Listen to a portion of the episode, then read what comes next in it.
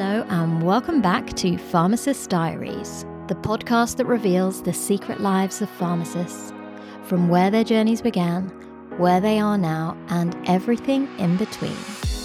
I am your host, Anisha Patel, and on today's episode, I'm super excited to introduce Ofran Al Mossawi to the podcast. This conversation is epic, and you guys are gonna love it. If you have an interest in research, or maybe you've thought about it in the past but you haven't done anything about it, or you don't really know where to start, then this is the episode for you. Ofran is a research guru and is currently completing a fellowship with the National Institute of Health and Care Research. This episode focuses solely on helping you guys to navigate the world of pharmacy research and encourage you to get involved. I asked Ofran a whole host of questions. Everything that starts from what is NIHR and how they provide a service to pharmacists, if you're interested in applying for a fellowship, how you go about doing that, what to do to make the most out of your application, or even stepping back to the beginning of your career and identifying what steps you need to take from the early stages as a newly qualified pharmacist all the way to the point where you're ready to step into a fellowship. She gives you ideas, she gives you feedback, she talks about the pros and cons of doing research with NIHR and she truly helps us to navigate what steps we need to take to get involved. I love this episode because there is so much good content and information that you can take away and apply to your day to day role. Overall, this episode is inspirational, motivational, and educational. I hope you guys love to it. Pharmacist Diaries, first of all. And thanks for coming on to the podcast today to Thank talk you. about your career. Thank you. Um, so I guess we'll start with um, why you became a pharmacist in the first place. Oh yes, um, I, I it wasn't planned. It happened. I was a little bit disorganized when I was doing my A levels, and I was not sure what I wanted to do afterwards. And my father was. I- knew I wanted to be in a lab, and I knew I wanted to be, to do a sciencey topic, and I knew I wanted to do something healthcare related. Um, and at the time, my father suggested pharmacy, and that's what I applied for and got it. Um, I was in a similar situation. I think there's quite a few of us actually who've kind of fallen in the path. Even Steve mentioned that he kind of fell into pharmacy when he was an A level student. Kind of, it just married up with a lot of the things that he liked, and he thought, well, Yeah. why not? Um, my parents owned. They're not pharmacists, but they owned a community pharmacy for Okay. 25 years. So my dad was like, it's a brilliant profession for women. Um, you know, you can enjoy uh, motherhood when you get married. You can locum, you can do hospital, you can do community. There's a lot of variety, and I think that you would really enjoy it. And you can chop and change. Um, so you know, he had recommended that I go down that pathway. Oh, I don't think I thought that far ahead. I I went I went to visit. I remember um, an open day visit with Kings, and the first thing they took us through were the labs, and the smell of the labs just got me. and I thought, oh yes, that's where I'm going to be. That's amazing, though. you know, you knew from very early on, and that's actually quite a unique sort of experience because a lot of um, pharmacy students now, or even you know 10 15 years ago a lot of people were trying to get into medicine um, were unfortunate or knew they'd have to kind of wait another year to Yeah. try again because it was so competitive and then sort of fell into pharmacy Mm. um, and then discovered their path well throughout kind of university so Yeah. it's good you had some idea from the beginning yes, and you're still with us today. I am. Yeah. um, so, what was it like for you in university um, in terms of like your passions and where you could see yourself? So, you obviously liked the lab environment. Were you expecting that you would continue that journey? Yeah, I, I thought I was going to finish university and go straight into a PhD. And I actually did that. Um, as in, I finished, I knew I was going to do my pre reg because doing the pre reg will just give you, it, it just ticks off a completion box. There's no point in doing three years and then just let it hang. So I did the pre reg year. And when I finished, I while I was waiting for, I, I got offered um, three PhDs and I picked one of them. So while I was waiting for that to happen, I started working as a junior pharmacist. And then when they told me to come and do the PhD, I just dropped everything, handed in my resignation, and walked off to do it. And then a week later, the funding fell through. So, and because I had refused to do any other topic um, except for the one that I wanted, so I just said no, I'm not picking another one. I'll I'll just go back to um, um, working and then wait and see what happens. And that took another fifteen to twenty years. really? Oh my goodness! I just refused to do any other topic until I wanted. I wanted to do protein engineering. And what is it about protein engineering that you are so interested in to I wait that really long? I really liked it. I did. I, I didn't do protein engineering in the end, so as you know, I just had to um, waited that long and gave up in the end. Um, it's when I was doing my um, final year, I did receptor pharmacology and medicinal chemistry, and I absolutely loved those two topics. And one of the things I used to do instead of revising for my exams would sit down and try to predict how a protein would fold on a piece of paper, and go back to my lecturer and say, "What do you think of this?" And um, he used to say we have computers that do that. You need to focus on revision. Get the basics. Yeah, so in the end, um, he had a project that was protein engineering. And when he said, here's a project, protein engineering, I said, absolutely yes. So dropped everything to go and do it, but the funding fell through. So Oh, what a shame. yeah, that was depressing. And and then I didn't really do I just went into clinical pharmacy and it's, you know, life engulfs you. And um, in the end, I did a master's um, afterwards anyway. So So tell us a little bit about, I guess, your your clinical journey and how it led to doing the. You've done two master's degrees, haven't you? yes. Yeah. So tell us a little bit about your clinical journey and then how that marries up with the master's degrees that you have. Um, so I did, as um, I went mostly into um, intensive care because the reason I liked it is I thought it was more closer to the pharmacology that we studied. You get more into the what um, what um, drugs you're infusing, what they're doing to your receptors, and what's happening. And I liked that. I liked the molecular level of things. Um, but as you know, working in hospital, that's probably a tiny fraction of your daily job. And um, I did intensive care. I did clinical trials. That I found that really fascinating, and you know, getting to know new things. And yeah, I, I got into teaching as well. Um, so I was teaching postgraduate diploma when I was um, a pharmacist in York, and um, eventually I thought it's time for me to do a master's. And I looked around, and I found that, uh, and by then I was pract- I was in pediatrics, pediatric intensive care, and I found that King's were doing a master's. Uh, it's a new master's, and it was advanced pediatrics. So I started, um, applied, got it, and I started doing that. And one of the things I liked about that master's degree is that it had a double module of research. Because before doing the master's, I was supervising master's students to do their projects. And I was sort of being an amateur research um, guru, but, uh, and also um, amateur statistician trying to help them out with it, all self taught.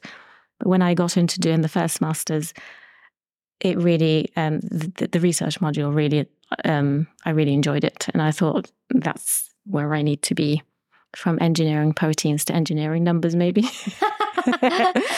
um, I guess I'll take you back a bit. Yeah. Um, how did you fall into pediatrics? Because I Ah. guess if you wanted to do an MSc in advanced pediatrics, you will have floated through a children's ward on a rotation. oh, no, no. I was doing uh, pediatric Okay. intensive care at the time. So I was doing adult intensive care to start with. And then at, so, and at some point, one of the jobs that I did said you have to be um, lead pharmacist for intensive care. So that was adult and pediatrics. I see. and I focused mo- mostly on the pediatric intensive care. And I thought I actually like enjoyed pediatrics a lot more than adults. What is it about pediatrics that you enjoy so much? It's it's the constantly fluctuating environment. Nothing is predictable. Everything is down to science. No evidence, so you had to pull out your own evidence and find it. Um, it's and it's also it's nicer working with you know, nicer working with little people. I think it's it's um, although it was intensive care, so you, you don't really interact with them as such. But it's you have this.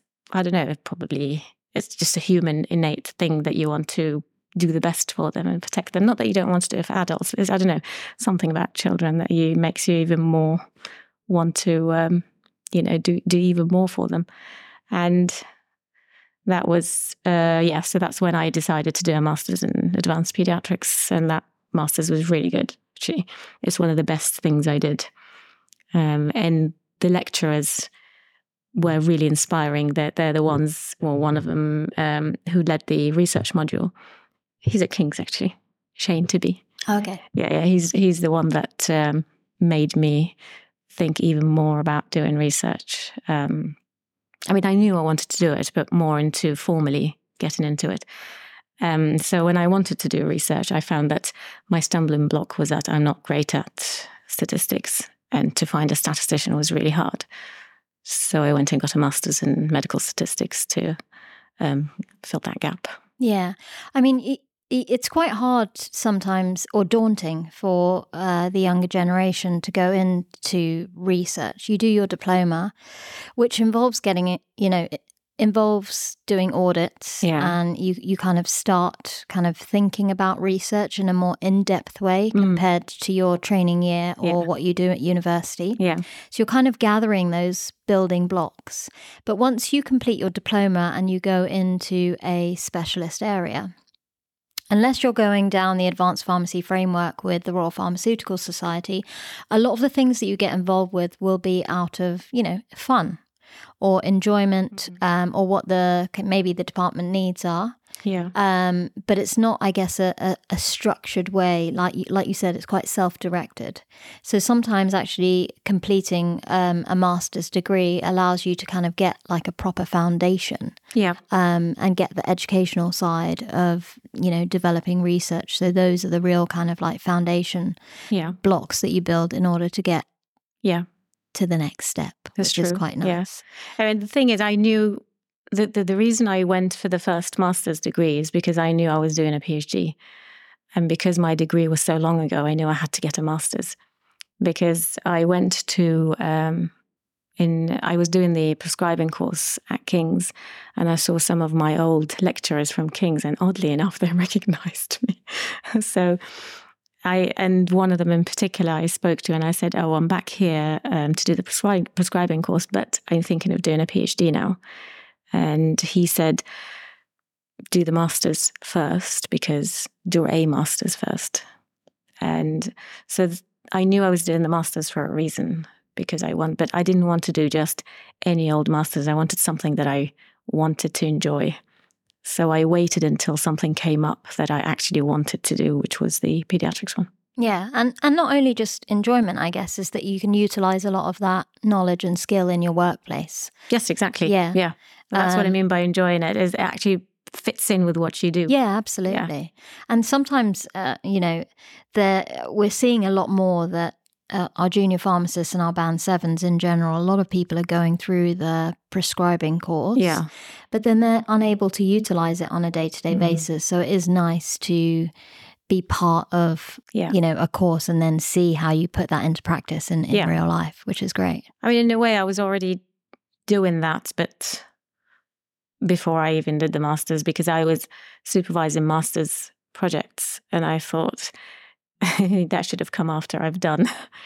But I, I, again, as I said, I didn't want to just do a master's for the sake of doing it. I wanted it to be something that I'll be interested in, relevant to what I was doing. And then that would bring the enjoyment factor to it. Yeah, absolutely. Yeah. And what led you to your second master's then?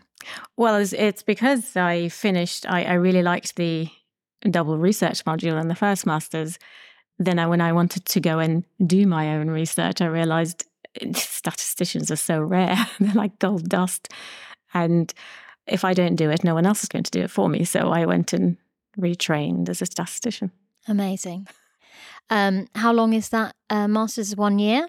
It's one year, but I was working full time at the time. So I did it over two years.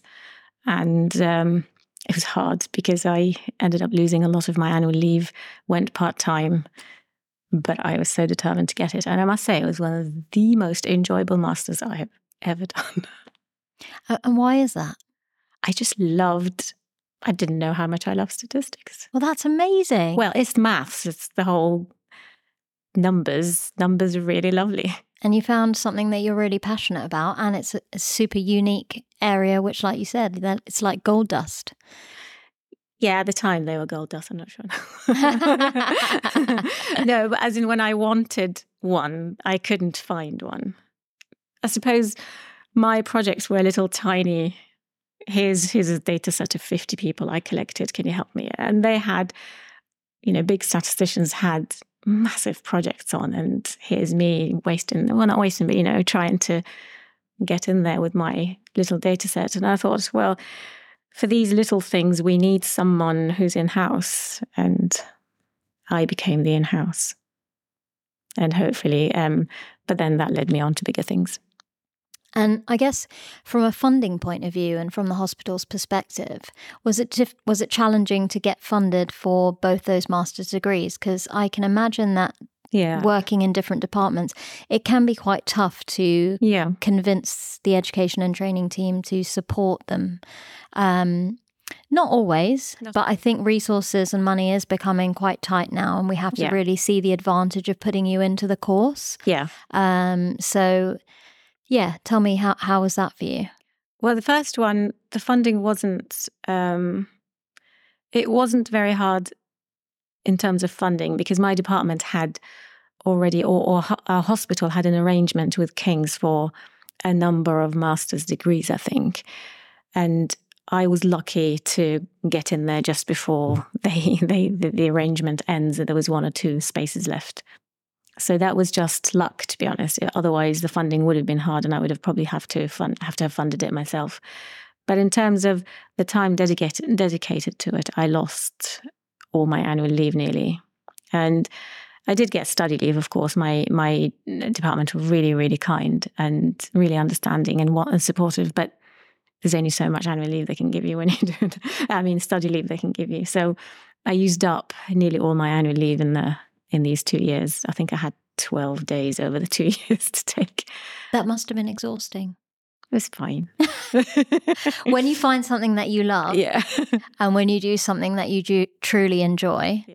like this podcast, it's a good example. Yeah. I'm doing this outside of full time Yeah. uh, working, Yes. and I'm a parent of two kids, one of which is is a, still a baby under under the age of one. And I think people always ask me, like, you know, How how, do you find time to do Mhm. it? And are you like staying up till two, three in the morning? No, I'm actually in bed every day at nine o'clock. That's my routine, um, because you you you never know when a baby's going to wake up in the night. Yesterday, unfortunately, he was up from two till four a.m., which was very frustrating when I knew I had this today. But it's part and parcel of being a mum, and part and parcel of really, you know, juggling amazing for it, lots. oh, thanks. How do you do it? Um, so you know, it, it's it's all about perspective, Yeah. really, and putting things, prioritizing things that you you you're really passionate about. And I'm a huge advocate for that now Mm. because I found something that I genuinely love. Yeah. Um, the creativity that comes with this, Yeah. the innovation, it, it's mine. Like I'm taking control of something myself. All the ideas come from me Yeah. and no one's got control over how I run it and what I do and who I interview. Like it's it's just It's yeah, I don't know. I just it's just me, and and that makes me really happy. Um, that kind of creative freedom makes me really happy, and I'm starting to like I'm gaining a lot of skills I didn't have, and then putting them forward for ideas in my in my day day job, which is also really That's exciting. really nice. Yeah, it's a good little hobby. It is. I call it a passion project. passion project. Yeah. So I guess when you completed both of your MSCs, you were then kind of ready to say, "Hey, I'm I'm going for the PhD," or were you still waiting for a topic that would? Uh, no, no. I you? actually started applying for the PhD one year into the first MSc Okay. because I knew it was going to be a long process because it's I th- I thought I'd go down the route of the fellowship rather than a stipended PhD for a number of reasons. Well, um, I mean, my husband is amazing. He put up with so so many years of me doing so much, um, going part time and not really actually showing anything for the part time because I was working on the MSCs. but I in within the first year of the MS first MSc, I started to prepare the groundwork for an, an NIHR application because I knew I was heading that way. I mean, the whole thing, the whole reason why I started the MSc is because I it was my bridge over to a PhD. So I I knew where the gaps were in terms of my NIHR application, um, where I was deficient and where I wasn't, because I I spent nearly two and a half years looking at what to do, and I actually submitted one application for a project at the time, um, and I got to interview stage, but I didn't get it. But um, but so I I parked that project and finished my second master's and then immediately started on a new project that all these projects also come from practice from your daily clinical practice. So the the first project was um, something that I did with one of the clinicians at St Mary's um, worked with him on it. So he had the data set he had an idea and I worked with him on the idea, and then we changed it to something slightly different. And I did as, an, as an, a master's project. But from that, every time you do a project, you end up with 10 more questions. And that led to this massive question that I had, which I developed into a proposal for the NIHR. And that went through the first time. Amazing. Let's, um, I guess, strip this whole application process down. So, first of all, um, because we have students listening in. We have newly qualified pharmacists, trainee pharmacists, all the way to very experienced pharmacists. But, yeah. Um, who are NIHR? Oh, the National Institutes of Health Research. So they're now the National Institutes of Health and Care Research.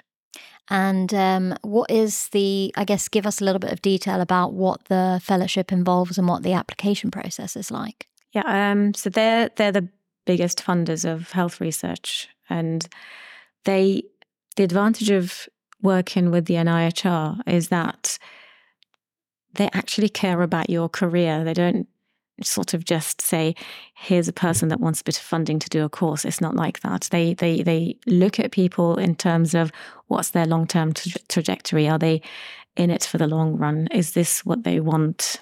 And and it shows that they have such skilled people that you know you could whatever you write in the application form, and they can actually really pick on those things and decipher them. Um, so they you, the application is incredibly competitive, but if you know what you want and you have really robust um, background, because if that was your interest in the first place, you would have probably started from the beginning in doing certain things that would get you to to that goal. And by the time you come to the apply to the NIHR, you have done a number of things like you've been involved in some projects, you've done some publications, you have dedicated some of your own time at least to research. And by the time you get to the NIHR, you've done these things and you're ready as a person and, and in a career stage to take that commitment where they invest in you to do that project. And it's a huge responsibility. You can't just go there and say, please give me 300,000 so I can do this project because it's fun. It's, it's more of a, I want to do this for a number of reasons. Sorry. I want to do this for the the one thing they they judge you on, or they um, not judge you, I suppose. Uh, the, the, the five things actually they um, um, assess you on. So it's, it's, the project because it's a personal fellowship. They assess the project. So is it beneficial for the NHS and patients? They assess you as a person to say, are you dedicated enough, and where is your career going, and is this the path you're carving out for yourself? And so therefore, you're worth investing into as a person the research environment that you're in, have you placed yourself in an environment where it facilitates this project that you want to and the career that you're going to um, head towards. And they look at um, the project itself. Um, sorry, the um, supervisors. Are they going to be supportive enough? Can't remember what the fifth one is. but, if it comes back to yeah, you, you yeah. can let me know. Yeah, so it's, it's they, the assessment is quite rigorous, but it's it's nice when if you know what you want and you've worked towards that goal, you can, it's successful. It's not, you know, you, you think back, you think, okay, yeah, that was fine. But the first application I did, I suppose I wasn't as ready as I thought, even though I knew always that this is where I'm heading. Um, it, the, the usefulness of the first rejection and that it highlighted where my deficiencies were. So I knew where to focus and address them. And that, even though at the time I thought, oh gosh, that's terrible, they rejected me. But thinking back and looking back, I think they actually really knew what they were doing.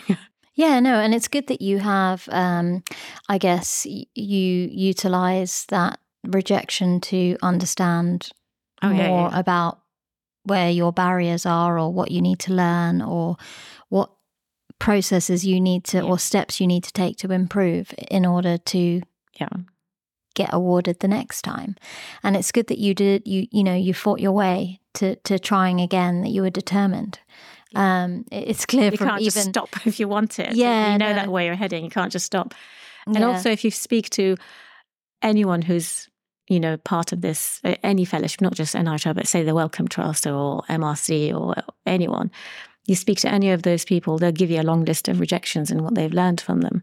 Because if you're if you're going to succeed, you will have rejections, and then you move on from them without wallowing in them. I suppose. Defe- did you feel quite defeated because it takes such a long time to do the application? How long does it take in on average to get an application done? I'd say it for a really good application, you can't just suddenly decide, oh, let me put in an application. They get, the, the thing opens up for three months, but developing the idea and why you want to do this and how it all started probably starts a year ahead. So I, I worked on each application for a year, probably. So that's, and by the time you submit it, it's a massive document, about 75 pages long. So it's not um, a little thing. But the second application I remember was so much easier, as in, it, I don't remember it taking that much out of me because I was constantly doing it for over a period of a year because it was brewing in my head always. This is the project, this is the idea. And I found myself, even when I was uh, commuting to work, I'd have an idea and I'd sit down and type a paragraph on my phone because I thought, oh, I like this idea. And so by the time when it came to putting it together, the background had already been developed. The the sort of the uh, general idea was developed. Everything was put together in a way in a draft format um, because I've been thinking about it and just living it for a long time. Yeah. But also, the biggest factor is that the supervisors that I had picked were just world class. And if it wasn't for them, I don't think I would. They were so good in making me think about how to um, make it more, you know, how how to bring my ideas across clear more more clearly um, in a much clearer way. In particular, my primary supervisor. How do you like? Um, I guess how do you find the the right supervisor? Because yeah, yeah I mean that must it, it, it's it's a long process doing the application. Yeah. And obviously, you want someone who's going to be supportive and really mentor you, and someone who's very experienced who can actually help you with the application process as well. Have you got any advice in terms of knowing who to turn to? Um, it depends on what topic you've chosen. So, my topic was in pediatric intensive care, but it had a huge statistical element to it. So, I was doing something that's um, very data sciencey, very statistically, but applied to a real world setting in a question that is it that was just born out of my practice. So the my clinical supervisor was um, the same supervisor that I used for the first project because it's a continuation of that project, and he's an expert in his field when it comes to pediatric intensive care. So my primary supervisor, she's um, she was one of my lecturers at um, when I did my MSc in stats, and she's one of the world's top statisticians, and she's um, she's incredible. So um, she's probably between her and Sai, so they're the two main ones. In fact, there are three main supervisors. Um, and my third supervisor is also a professor of statistics, but she is um, um, a national expert in data linkage. So she's she's also incredible. And I knew what elements of my project were needed needed what sort of expertise, and those are the people I went out and got. So I knew I was doing data linkage. I knew it was in pediatric intensive care. And my fourth supervisor, who is um, um, also a, a, epidemiologist, a professor of epidemiology in pediatric intensive, and he he looks after the pediatric intensive care um, project. So he's an expert in in that field as well. So the the elements of my project determined who I go for. And of course, my final supervisor had lots. the fifth one, he's um, a really prominent professor in pharmacy, but he's done a um, research career and so he knows administ- administrative data really well. He's he's worked on massive um, projects that are not just um, in the UK but international. So he was my professional sort of inspiration. You've got a, a big support network. They are amazing in that they just gave their time selflessly, and I'm so lucky. But that's what you find if if you you have enough drive, I suppose. You also rely on the amazing kindness of people.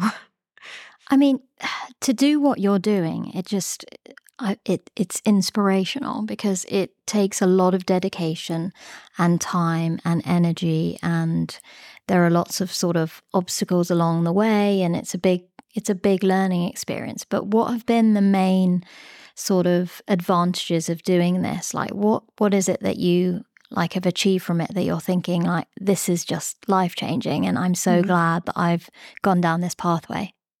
So the before I started this, every time I wanted to do any anything to do with research, it was always my own time. As in, if you really wanted to get stuck in and do something that's quite a you know a sizable piece of work, you'd you'd go and I'd go and spend weekends, spend evenings, you know, get get the data, say, for example, for my current practice, but I'd really have to use my own time. And it was this competing interest between your clinical commitments and doing research. And I don't think in pharmacy we are set up very well to incorporate research as part of our daily practice, which is a shame, really, because I think my undergrad training, they trained us as primary um, principal investigators, and yet we come out and we don't apply any of that in our daily practice. And I,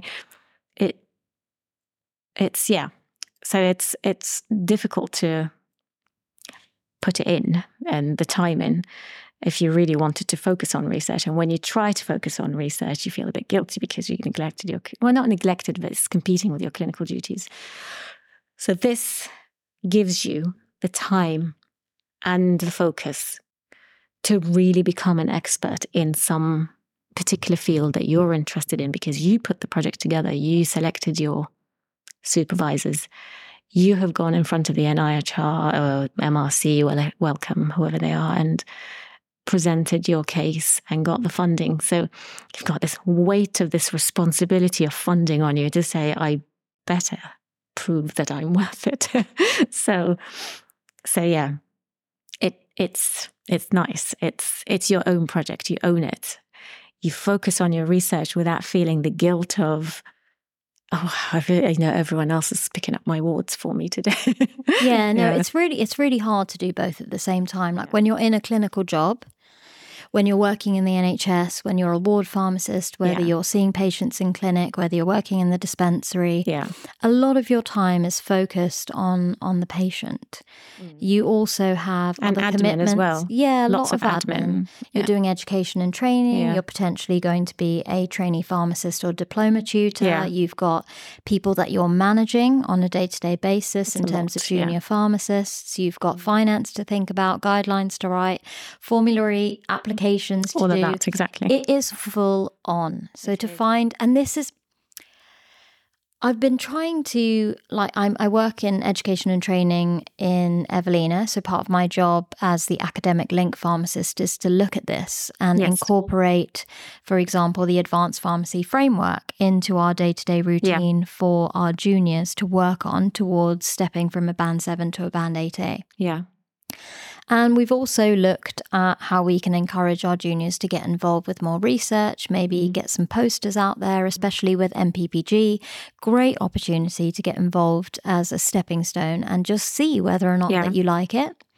But I have found that people like if you look at the the entire department there aren't that many pharmacists who are really interested in it and it's it I find it quite strange like you Yeah, said you're right. you do a lot of it in in university Yeah. you know you you are you, your focus as well for your fourth year for the Yes. first like two terms is on this massive like dissertation project and then you go into the workplace and you're so focused on the clinical day-to-day admin Mm. leadership roles that you know it always gets side it's always getting Yeah. sidelined And I- and it I- needs to be not the other that way around disconnect it needs threw to me be, when I first quali- yeah, qualified. it needs to be equal. Yes. It needs we need we need to transition towards improving how much research and like you said, pharmacists are so well placed to do the research on medicines to improve Mm. outcomes for patients. Like we're in an amazing position. Mm.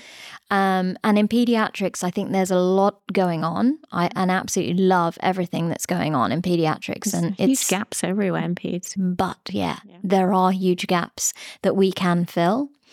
Um, I think for some people, they do find it quite um, a long process in terms of the time, and it seems like you just have to do so much work to get there.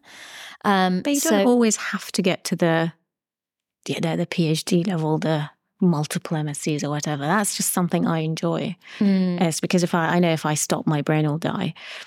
Um, and I actually really enjoy doing it and putting it back and seeing, you know, th- this whole clinical research connect is just really interesting.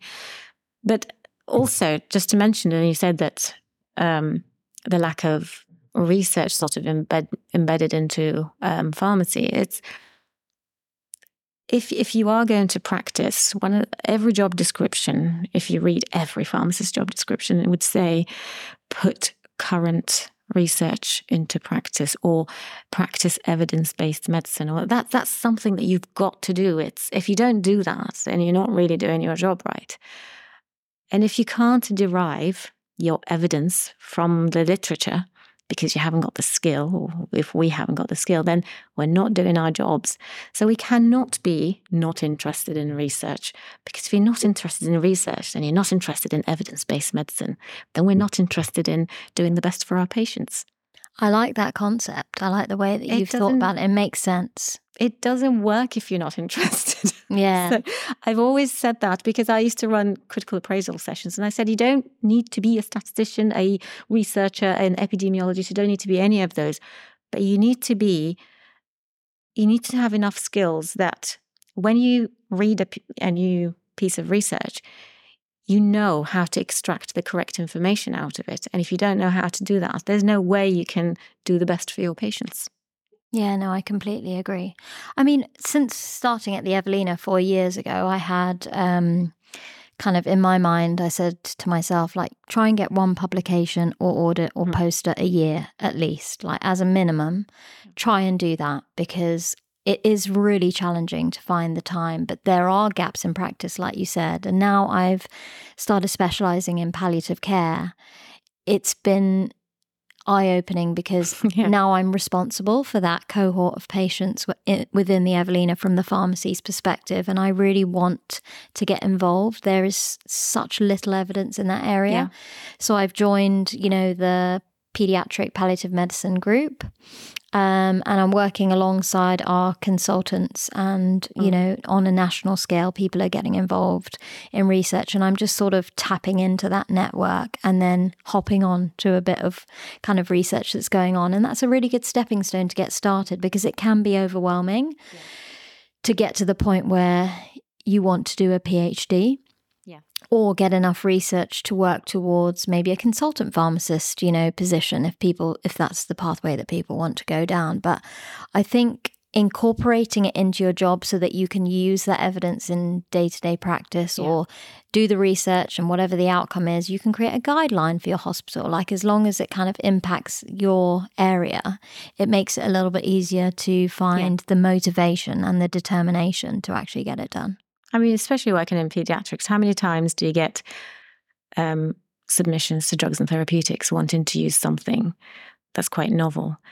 And then you need to sit down and decide based on the evidence provided that you know the, the benefit versus risk. How did, how did you decide that? Mm. and how did we decide that? And yeah it's it's um yeah i think it we need to um reevaluate probably how we practice. Maybe it starts from undergraduate level that don't expect to go out there and not do any research because at least understand enough of you know research skills so that you can look at other people's research and understand it not necessarily doing it to a level. Not it's not everyone's um, sort of passion i suppose yeah yeah no i completely agree i believe you're coming to the end of your phd now I are am. you I'm, I'm just rewriting my i've written the thesis um, but as you know the first draft is always a bit rubbish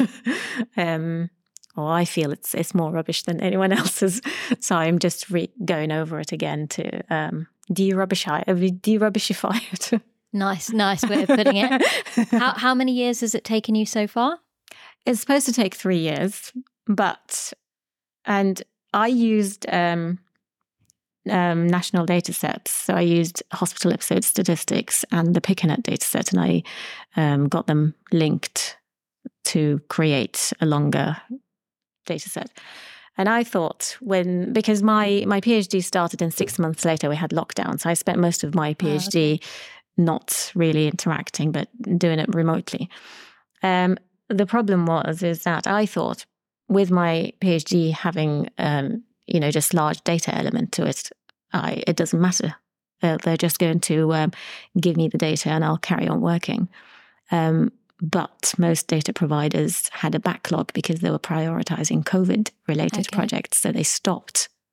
So I ended up with about a 14 month delay. So I ended up with a nine month extension because the NIHR were great in granting the extension. And I've managed to finish everything within a time period. It's just that the first draft wasn't great to submit. So I'm just re- rewording it to submit it hopefully in the next month or two.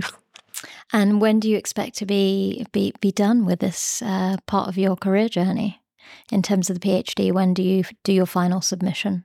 Uh, in a month or two, hopefully. Oh, in yeah, a month yeah, or two. Yeah, That's it. Then, That's it. and then you've got your Viva afterwards. Yes. And what's your next adventure? So, um, as I said, things always start as overlapping. so, I've actually started two years ago thinking about post PhD. Oh my God. and that's a, that's insane. Like you, it, it's normal, yeah. but you're constantly thinking like two or three steps ahead. Oh yes, yeah, yeah. Mm. You have to. But if, if I suppose if that's what you like to, yeah, do, absolutely. You always like you. You're thinking the next step ahead in terms of what I need to do next, but.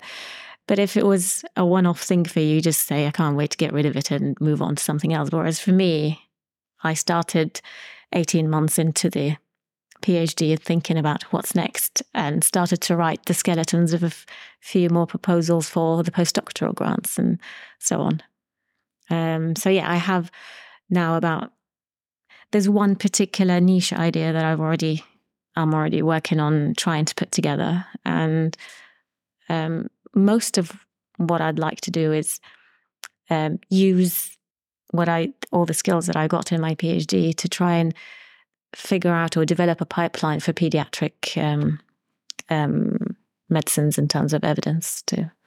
And and we're in a good position at GOSH in that we have a lot of data, so we could we could really squeeze the life out of that data and get the maximum out of it. Oh, that's amazing. I guess um, we've already been talking an hour. You might not have realised already. Has it really? Oh, yeah. wow. Um, have I turned into Steve? no, you haven't turned into Steve. Um, Steve, Steve, I could definitely. I better tell him. done an extra like two hours with Steve. Um, no, I guess um, you know, to close off the podcast, and and and I, you know, you're really inspiring in terms of all the research you've done. And that's true dedication, and I love how determined that you've been, step by step. Like you know what you've wanted to do, and and it's always nice to meet someone who who has that that passion. Um, so yeah, good for you. Um, is that um, my question is is that if you were to speak to students or to junior pharmacists, I guess what what advice would would you give them if they were sort of at the point where they are considering research as part of their career journey yeah. like they really want to get into it where where would you kind of advise them to start? Well definitely start with smaller projects um, teaming up with other people who are doing research. So do the data collection for them maybe. Um, and and get involved and get stuck into thinking about the analysis thinking about how how it's written you know write a paper try to publish, um, it all starts from small projects because you're not going to just suddenly jump and, and do a, I don't know, multi-center study or whatever. Um, get speak to people who've been down that path and maybe latch onto them for a bit and see if if you like the way they're maybe shadow them. Um, have a mentor that is doing that sort of work and see where they can get you, as in what what type of work do they do on a daily basis and what their job's like, and is this something of interest to you? And anyone who's a new graduate is no stranger to research anyway, so they know what it's like. Maybe between graduating and suddenly five years down the line, we forget what it was like, and then suddenly we're scared of research. But if you think you want to make that you know, you definitely need to make some of it part of your career because I said you need to practice evidence based medicine. But if you need to, um, if you think you want to get more seriously stuck into it, say, make it the bulk of your job, I'd say, yeah, start with small projects, join other research teams. And the thing is, when you when you're working, you always think, I've found something, a question, and you try to go and search for evidence, and you try to, and then you find nothing.